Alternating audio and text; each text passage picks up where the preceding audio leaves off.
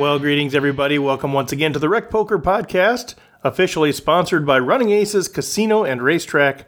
I'm your host, Steve Fredlund, and today is a summary again of all that I've done so far with preflop ranges. Uh, but today I'm going to try to clarify some things.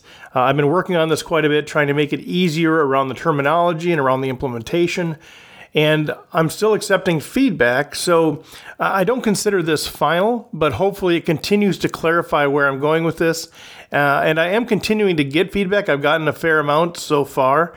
So there could be some changes forthcoming, but this today is really about continuing to streamline, continuing to clarify uh, what this pre-flop range process could look like. And I found it pretty interesting. Uh, as you know, the podcast has grown in numbers significantly over the past, uh, especially the past year or so. But the last few episodes, our numbers have actually gone down the past few episodes, but our engagement as far as emails, uh, personal phone calls, uh, direct messages through Facebook and Twitter, all of those have increased significantly over the past few weeks. So I found that pretty interesting. Uh, and I think that's a good thing for what I'm trying to do. Uh, my primary goal here is really to help us recreational players grow our game. So, frankly, I'm much more interested in the engagement than I am about the listenership. I mean, all of us podcasters, everybody seems to uh, have a, a fair share of um, of desire to be famous and that sort of thing. That's really not my goal. My goal is to grow our game. So uh, the fact that our engagement is increasing, I take that as a far more important sign than our numbers dropping a little bit. So my point there is really I'm glad that this is helping so many of you. And I guess the the categories of people I would say are those of you who this is providing some sort of a structure that you've started to use, you've started to implement. You're maybe putting your own tweaks on it, and that's great. Uh, but that's part of it. For the other part of the engagement I've seen, it's, it's people that have been inspired or encouraged to develop your own intentional ranges. Uh, so it might not be that my ranges are resonating with you as much as it is providing you the impetus and the motivation to develop your own ranges. And frankly, both of those are awesome results because I'm not claiming that my strategy is going to be the best, but if it can be a starting point for some of you and a launching point for others of you, uh, I have succeeded in what my goal is with this whole series of pre-flop ranges, um, these these episodes. So my plan is to summarize this week. Uh, continue to take all of the input. If you want to provide input, please do so by November 6th. And then I'm going to provide a final episode on my pre-flop ranges for the early stage of a tournament. Uh, unless there's really no change. If this is really it, if there's no changes, uh, I might not do another episode. I don't want to waste your time or my time. Uh, but then, uh, if that is the case where I do sort of release a final one, then I'll announce where we're going to go from there. So, another thing to point out with this, I'm also planning to, once I have this all finalized, create an article uh, for a new blog that I'm starting, uh, which will go on recpokertraining.com. So watch for that. It'll be all written out, which I know many of you have requested already. Um, and speaking of the website, if you haven't signed up yet for the email newsletter, you can do so there. And you can get a free download of a 115 page workbook from Jonathan Little. And while you're there, you can also check out Patreon uh, to support the podcast, support what I'm doing. The more support, the more things that we can provide. So go to patreon.com slash recpoker. Uh, and you can, uh, depending on your support level, you can get some great additional training, support, discounts, that sort of thing. And I do want to thank our new Patreon subscribers, Jerry Kniff at the silver level and Peter Whitman at the bronze level. So thanks to Jerry, thanks to Peter. Appreciate your support, and uh, I, I, trust that you're going to get a lot of value out of those uh, support levels. Also, those of you wearing patches that I know of that I saw, uh, Derek Smith, Taylor Moss, Steve Olson, who had one in a winner, winner's photo, so way to go, Steve O. Brian Morey, and I know Jerry Kniff is taking some of those on a road trip for playing poker. So thanks, you guys, uh, and all of you others out there who I wasn't able to uh, to mention. Also, uh, Facebook Live, I've started doing a little bit about that. So if you are a part of the uh, Rec Poker group on Facebook, I've started doing a little uh, two, three minute videos uh, on Facebook Live when I start to go into a tournament during breaks and then at the end, sort of reflecting on how things went. Had some good feedback on that. So I'll continue to do that. Uh, and I've also started doing a little bit more with video. I plan on uh, in, in, uh, sort of expanding that. So there is a YouTube channel for Rec Poker Training. So find that. Uh, there's a link. Uh, I think there's a link out on the um, the Rec Poker Training site as well. So subscribe there. I promise not to clutter that with a bunch of useless stuff, but I think there's going to be some valuable things that'll go out there as well. And finally, a quick reminder: uh, live seminars November 10th in Lino Lakes. There's still room. I'm having one from 8 to 11 and also from noon to 3, November 10th, Lino Lakes, Minnesota. Um, and then also, we're going to be doing an online player panel. I've got some great, four great recreational players from the state of Minnesota who are going to be there for really just open-ended Q&A discussion. This is going to be November 29th from 7 to 9 p.m. I'm going to charge just 10 bucks for that. Uh, unless you are a Patreon subscriber at at least the silver level, you'll get that free. But uh, 10 bucks to join them online for two hour discussion. Uh, and I'm, I've got to figure out the details for registrations and that, so just stay tuned, but you could save the date. I'll be collecting questions beforehand, and then during, if we have time, uh, we'll open that up for those of you who are online. And that's going to include Matt Hamilton, Max Havlish, Ian Matakis, and Alan Carty. And for those of you who are from Minnesota, you'll know those names and know the respect that those folks have. So stay tuned for details on that. Okay, so uh, last week we went through everything in detail. And again, this week is sort of cleanup on where I'm going to try to clarify the process, clarify the language, and streamline the implementation. So I've been thinking about this quite a bit, and uh, I've got some new twists on how to approach this. So uh, obviously, you can implement this however it works for you, uh, but this is more and more how I'm leaning. Uh, to try to reduce mental energy and, and make it as easy as possible. So here goes. The process basically is excuse me, uh, before the hand is dealt, identify your base range. And I'm starting to refer to this as your base action range. And I used to label these ranges 22, 33. Pardon me. Uh, I used to label these ranges 22, 33 up to 99, but but for simplicity, I'm going to start using just base range, base action range 2, 3, 4, 5, 6, 7, 8, and 9. So if you are on the button, your base action range is 2. In the cutoff, your base action range is 3. And all the way up until uh, if you were to be under the gun 10 handed, you would end up being at base action range 9. Uh, but this base action range really just forms the foundation of um, this three digit action range. And this sounds complicated, but I don't think it's going to be at all. Uh, obviously, any sort of uh, range memorization and that sort of thing requires some work, but I think this is fairly straightforward. Uh, what this is leading to is, is understanding a three digit base action range. And the first number uh, to start with is going to be that base action range number that we already figured out. So, uh, all of this has nothing to do with the value of your hand. This is just uh, the, the representing the ranges that define what your action should be in certain situations. And the situations that we have broken this down into is if there's no action in front of you, if there's at least one limp in front of you, or if there's a single raise in front of you. And the process is pretty simple, but it does take a little practice and it's consistent with what we've done before. So, what we really want is we want this three digit action range for each of those three potential situations. So, your three digit action range when there's no action in front of you is very simple.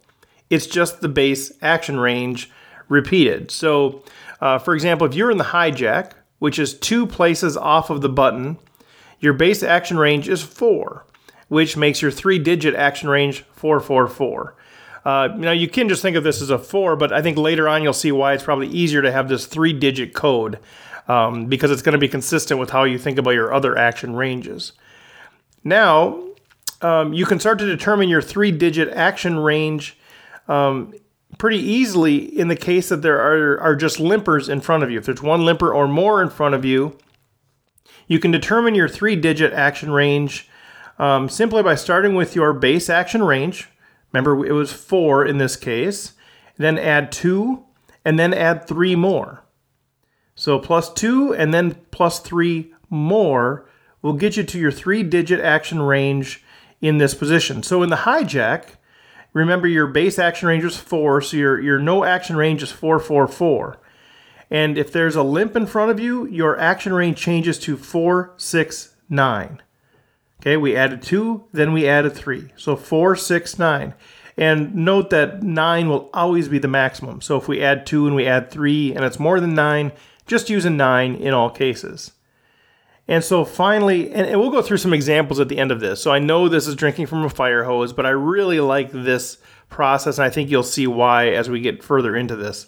But the third um, situation is where there's a range in front of you. And here we're going to start with the base range, but that base range is actually going to change, and we're going to play it as if we were three positions earlier. Okay, so if there's a ra- if there's a raise in front of you, uh, we're going to play it like we're three positions earlier. So that's going to become the first digit of the code is three positions higher. Okay. Then the second digit of that code is going to be adding one more. And then the final digit is always a nine. So in this case where we are in the hijack, where our, our base range was a four, our three digit code now switches to seven, eight, nine. We added three to the first digit, added one more, and then we always end in nine. So from the hijack, our three ranges are 444, 469, or 789. Now, I don't subscribe to trying to memorize, oh, hijack 444, 469, 789. I just like to follow this concept of the four always, 444, and then we add two and three to get to 469, and we add um, three and then one more and then a nine at the end. So uh, it sounds complicated. I do think you'll get it as we practice more and more. And remember, for each any specific hand, you don't have to know all of these things because the action is what is going to dictate which code you need. And also, you don't need to memorize all the ranges and all of these things because you're only going to be in one position for any given hand, and you're only going to have one course of action in front of you for any given hand. So, as long as you sort of remember the structure, this is going to get there. Right now, I'm giving you all of the examples, which makes it seem incredibly convoluted. So, just try to remember those principles, and we'll go through some exercises later, and you'll see why for any given hand, it's really not that much mental energy. Okay. So these three codes for any given position, you know, we talked about the hijack being the 444, and then if there's a limp, it becomes 469, and then if there's a raise, it becomes 789. I'm start to refer to these as our open action range, our limp action range, and our raise action range.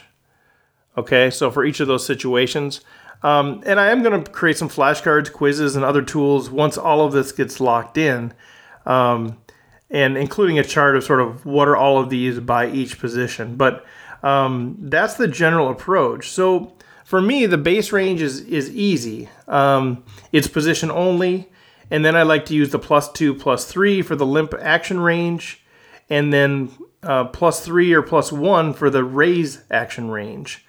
Um, for some, it might be best to lock all three of these ranges in before you look at your hand. Uh, because there may be comfort in knowing what these are if and when the action changes. Uh, so you've already thought about what your response is based on your hand. And I think that's good practice. And and once you are well versed in this, I ex- would expect this to take somewhere between five and 15 seconds per hand, uh, depending on how good are, are you are at this. So um, if you're going to do things this way, you look at you look down, you realize you're at the button. And so you realize that, um, you know, I'm three off of the button, so I'm in base range five. And then I could quickly think, okay, uh, if there's no action in front of me, I'm in range 555, which basically means I'm going to raise if my hand is within range 5.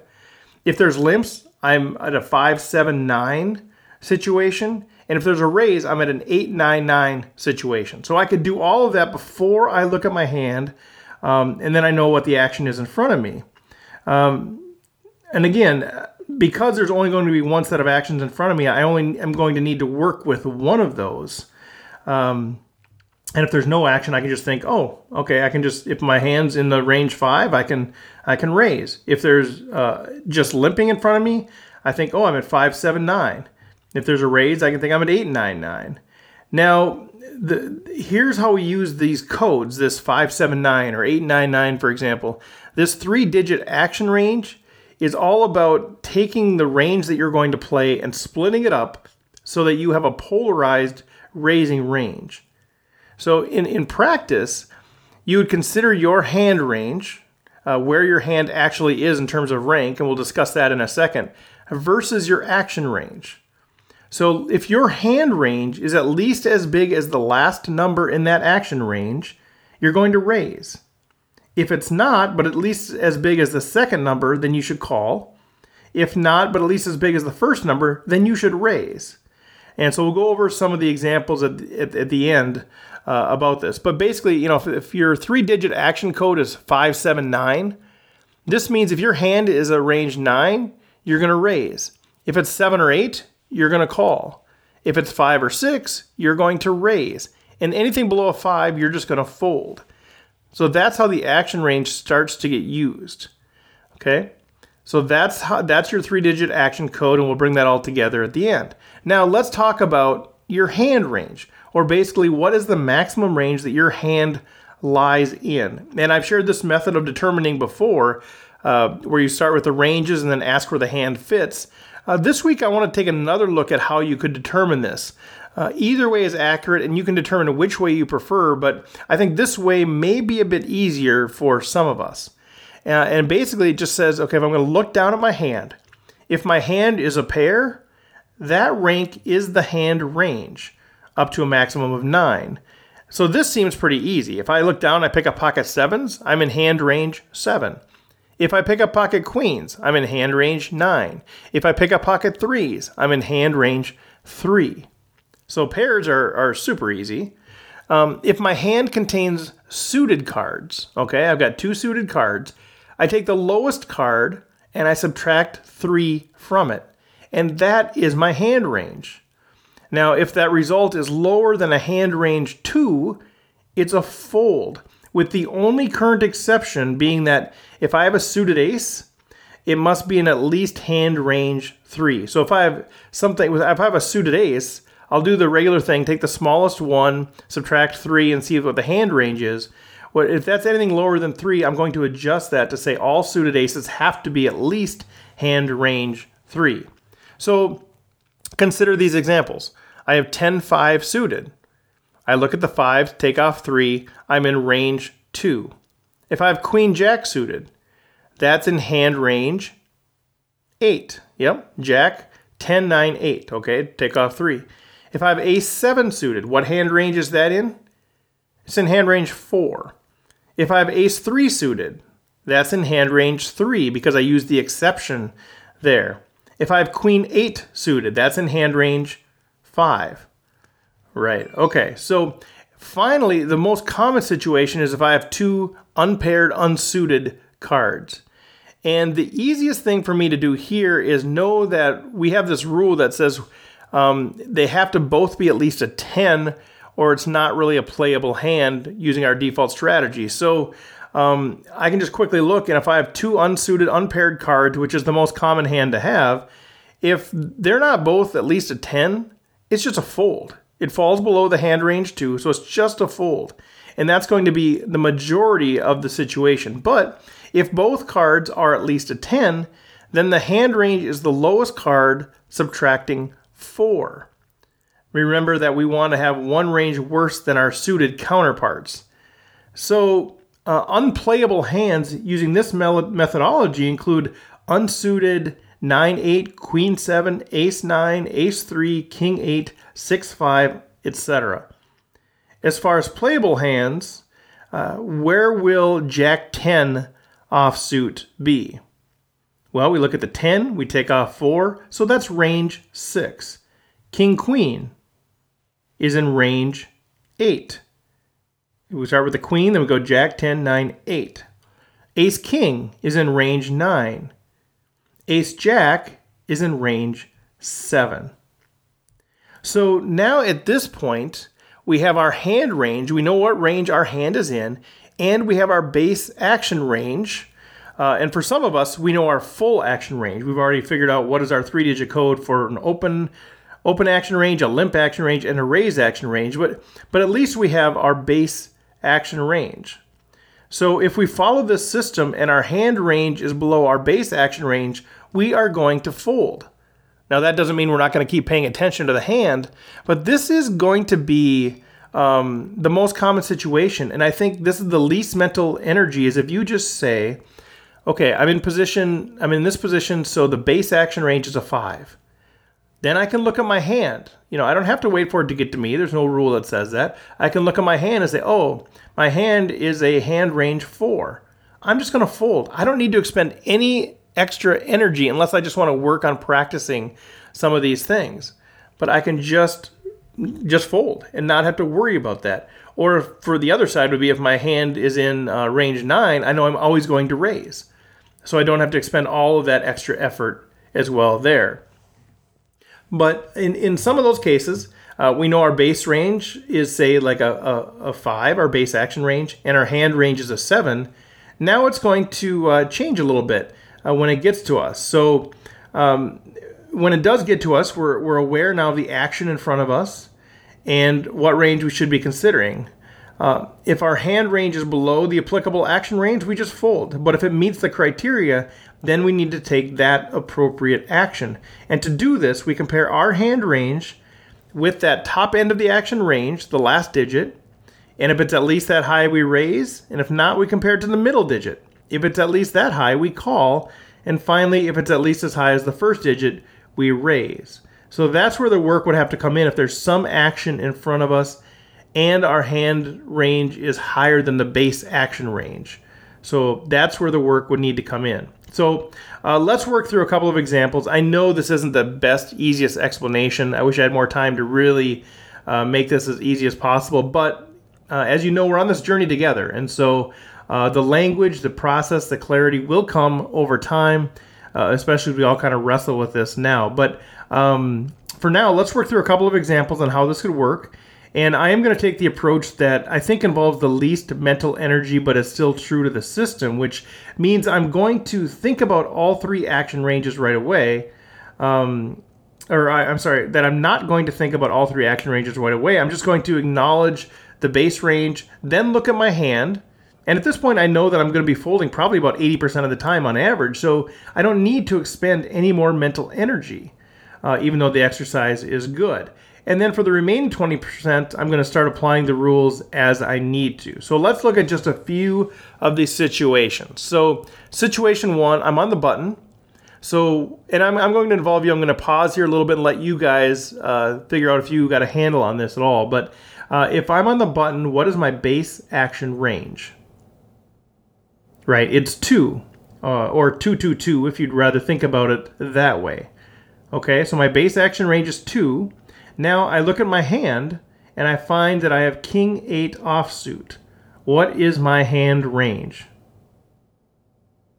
Okay, this is outside of any hand range. Remember, for offsuit cards, they both need to be 10 or higher. So I'm just going to fold here, even though I'm on the button, uh, even if there's no action in front of me early in the tournament. Remember, we're talking about early in the tournament, phase one. I'm just going to fold here, my king 8. So I don't really need to spend any more mental energy. I've looked at my hand. Uh, now I can sort of study the other players, figure out what ranges they're playing, blah, blah, blah. But at the end of the day, I know I'm going to be folding. All right, situation two. I'm in the hijack, which is two people away from the button. What is my base action range? Okay, it's four. I start with the button is two, then move away two more people. So two, three, four. So my base action range is four. Now I look down on my hand and I find I have King Jack suited. What is my hand range? Okay, I'm in hand range 8. Because they're suited, I'm going to use the lowest card and subtract 3 from that. So starting with the jack, king jack suited, start with the jack, 10, 9, 8. So I'm in hand range 8. So right now I know that my hand range is higher than my base action range. So I'm probably going to get involved in this hand. I just need to figure out what my action is. Okay, so now it comes to me and I know there's a limp in front of me. All right, somebody limped. What is my action here with King Jack suited? Okay, so this is the the biggest, most robust part of the strategy is figuring this out. There's a limp in front of me. What is my limping action range? Okay, well, if you recall, the limping action range is that three digit code, and it starts with my base action range, which was four. And for limping, I add two and then add three. So my three digit code becomes 469. So my limping action range in this situation is 469. So what is my action? Well, remember that my hand range was 8. So I compare my hand range of 8 to this limping action range of 469. And what I've decided is that it's not high enough to raise from the top end. It has to be a 9 there, but it is high enough to call behind. It had to be a, at least a 6. So I'm going to limp behind here with King Jack suited early in a tournament. All right, hopefully we're following this. Uh, and I know it's easier when it's all written down. Uh, situation three. Here I'm in the low jack, which is three people away from the button. So what is my base action range? It's five. So start with the button two, three, four, five. So my base action range is five. And I look at my hand and I find pocket sixes. All right, so what is my hand range? Well, the hand range here is six. Um, with the pairs, that's the easiest one. It's just equal to the same, uh, the same number as the rank of the pair. So I'm in hand range six with a base action range of five.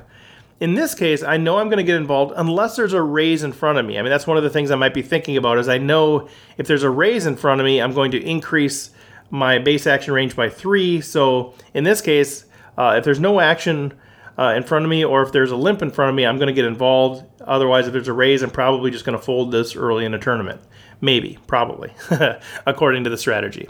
Okay, but in this case, uh, my hand range is six, my base action range is five, and there are two limpers in front of me. So what is my action here? Well, let's develop that limping action range again, that three digit code. My base action range was five, then I add two and add three. So the limping action range becomes five, seven, nine. And my hand range of six does not meet the criteria for the top raising range, which was nine, or the call behind range, which is seven, but it's big enough to be part of the bottom raising range, which is five. So here I would raise over the two limpers with a plan to fold to a big re-raise. And my bet size would probably be about four and a half times a big blind. I tend to do two and a half plus one for each limper.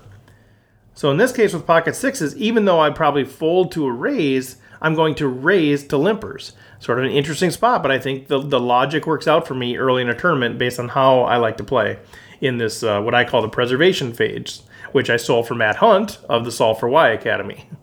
Okay, uh, one more situation, and then we're going to close up today. Uh, situation four here I'm on the button, and what is my base range? It's two. And I look down at Ace Jack suited. So, what is my hand range here with Ace Jack suited? Well, suited cards, I subtract three off the Jack, so I'm at hand range eight. And now in this case, there's a raise in front of me. So, what is my action?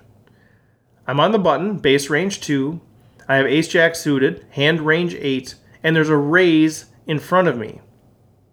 Well, with that raise, my base range increases by 3, and the full raise action range starts with that adjusted range, then adds 1, then adds then ends in 9.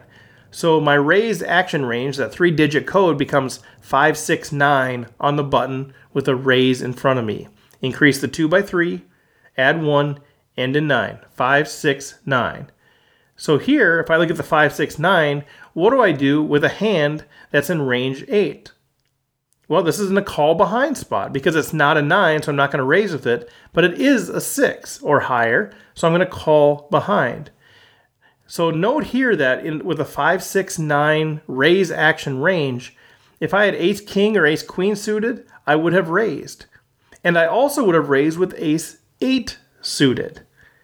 But I'm going to call behind here with ace jack, ace 10, and ace 9 suited. That is how the polarized raising range works. So that is it for today. I'm still gathering feedback to, to to kind of bring this all together to help make this better and feel free to submit any feedback you have. I love even very negative feedback is super helpful. Remember, I'm being as transparent as I can. I'm on this journey. I'm trying to figure out how to become a better player. You all know I'm not a world-class player but I'm trying to get better. And the way that I get there is to put myself out there. Here's what I'm thinking. Get your feedback, incorporate that feedback, and hopefully become a better player. So, uh, any feedback you give helps me, helps you, helps all of Rec Poker Nation uh, get better. So, it's very, very much appreciated. So, again, I'm going to take all this, uh, come up with sort of a finalized uh, view of where I am, create that into a, an article or a blog post or something. Maybe I'll create a video out of it as well um, and put that out on YouTube uh, where I can show uh, some of these things graphically while I'm talking. Uh, I think that would be a good idea as well. Um, so we'll decide next week. I'll see if I need to revisit this again or if we're good to go, and then we'll figure out where to go from that. Uh, maybe start another round of interviews or share some other stuff that I'm learning from our great content providers, uh, or maybe talk a little bit about um, playing out of the blinds early in, in tournaments or. Uh, as we start moving forward in tournaments. So we'll see. Uh, a long ways to go, of course, but this is a start. This is a situation that we face all the time. Uh, and so I think it's the most important one to spend a lot of time on. Okay, so that is the end of the content. I'm going to spend a little bit of time going through some of the uh, the other training things that we have. So check out there. Um, if you don't want to hear the rest of this, I'll try to move through the rest of this pretty quickly and focus on new things uh, for those of you who do want to listen. So uh, the first thing to note here uh, is if you have a group of people that want to learn together, I'm happy to work something out as far as a private seminar or discussion or book study or whatever. I can even share some of the stuff from our content providers uh, like Solve for Why, like Splitsuit, like Alex Fitzgerald. Uh, some of the other emerging things that we have going on with partnerships uh, um, with Jonathan Little. So um, let me know. Uh, we can work those things out and I'll make those as affordable as possible. Uh, reminder that we do have live in person seminars. I'm getting some people registered for those. I think they're going to be great discussions based on the people that are going to be there. Um, they're both going to be held on November 10th. Uh, one at 8 o'clock, one at noon. They'll both be three hours long. Uh, I'm going to call this Approaching a Tournament. How do we approach a tournament? And it's going to be featuring about a 40 minute video uh, from the Solve for Why Academy called The Anatomy of an MTT or multi table tournament. Fantastic video by Matt Hunt. We'll also look at some information from Alex Assassinato Fitzgerald, one of the world's greatest poker coaches. And we'll also do a little bit of uh, watching of Poker Out Loud, this cool concept from the Solve for Why Academy. So we'll watch some of that as well. Uh, I'm limiting this to 30 people each session. Right now, we probably have, I don't know, 10 to 15 people maybe. I haven't looked recently. Uh, and I think that's already a great number to have some great discussion. Frankly, the smaller the group, the richer the discussion. Um, but we do have room if you want to join us uh, for any of those sessions uh, as well. Uh, and and right now we don't have a reservation tool set up yet, so I'm just handling all of the uh, registrations myself. So just email me, Steve at recpokertraining.com, or reach out through social media, and I'll tell you how you can pay and lock in your seat. Uh, a new thing that we are just announcing here is November 29th from 7 to 9 p.m. I don't care where you are, you can be local or not. Uh, we're going to do an online player panel Q&A. Um, and for those of you who are part of the silver package or higher, I believe uh, this is included free of charge. You'll have to register, but it's still free. Uh, for, for others of you, I'm going to reduce this to $10. Uh, I think this is going to be a great value thing. Uh, for two hours, we're going to just ask questions of some very well respected and accomplished recreational players. Uh, if you're local to Minnesota, you'll recognize these names. Otherwise, you'll just have to trust me uh, that these are some very good minds. Um, Matt Hamilton, Max Havlish, Ian Matakis, and Alan Cardy, uh, all of whom are just well respected, very accomplished players that we can all learn a lot from. So uh, I'll have details there. If you want to get on the interest list, just shoot me a note, and that way I can uh, email you directly when uh, the details are available. Happy to do that. Uh, finally, well, maybe not finally. Um, we, we've reached the end of October, which means I'm going to start putting together some reporting. Uh, so if you are at the uh, $5 support level or higher, I will send this out to you by the middle of November and this will include a ton of metrics. Um, since this is our first report, we'll actually go back historical to all that I have, but it'll include metrics on any of the data that's been submitted by you recreational players. Um, and we'll look at things like ROI and the moneyness, cashing factors, all of those sorts of things. And a reminder every quarter for those of you who are at the silver level or higher, I'll do quarterly an- analytics on your data as well as the combined data and share all of that data for those of you who are supporting us at that level. And uh, man, I think this is going to be incredibly helpful. It has been to me in the past, just looking at my own data, but when we start consolidating data, I think it's going to be super helpful. Uh, for those of you who don't know, I am an actuary by trade. I've done analytics, capital markets hedging, workforce analytics. Uh, this is what I do. I gain insights from data, and I think uh, this is going to be something that's going to be surprise you with how insightful uh, it could be. So uh, that's something you can take a look at as well. And finally, uh, willing to do some email coaching. Um, and we can do this at different support levels through Patreon, or we can do sort of a separate arrangement if you want. And again, uh, I can offer you my insights, but I can also offer you insights that I'm gleaning from our content providers, and even on occasion, be able to provide you links to uh, some content that could help you uh, work through some things on your own time. So uh, that's a lot of information. Again, uh, a lot of this you can get as part of your support on patreon.com. So I want to encourage you to go to patreon.com slash recpoker. We've got all of the different tiers listed out there, bronze, silver, gold, and platinum uh, where you can get this this uh, support. But also, you know, feel free to just support without getting anything in return, even for a dollar a month. All of these things add up. All of these things pave the way for us here at Rec Poker to provide more things for you. Uh, the more we don't have to monetize things, the more we can just get support from all of you. The more we can just put content out for free. So uh, obviously, that's what I'm looking to do is provide as much value as I can. Um, but obviously, it, it, costs money to do these things, and so we're, we're going to do it as cheap as we can. But the more support we get, the more we can put out there. So a ton of great options out there. Uh, final reminders. Um, thanks to the listeners, contributors. Thanks to all of my friends. Thanks to all of you who consider yourself part of Rec Poker Nation. It's fun to see the uh, the momentum going. Thanks to Running Aces for your ongoing support, being our official sponsor. I want to please encourage you to like, comment, rate, review, subscribe, do all that stuff on iTunes that that helps drive traffic toward us. Go to patreon.com slash recpoker to support it. If you want to wear a patch, let me know. If you want some merch, go to floptheworld.com slash recpoker. And as always, if you have any feedback, Facebook, Twitter, email me, whatever you want there. So that is it. Thanks for hanging with, and we will chat with you next week.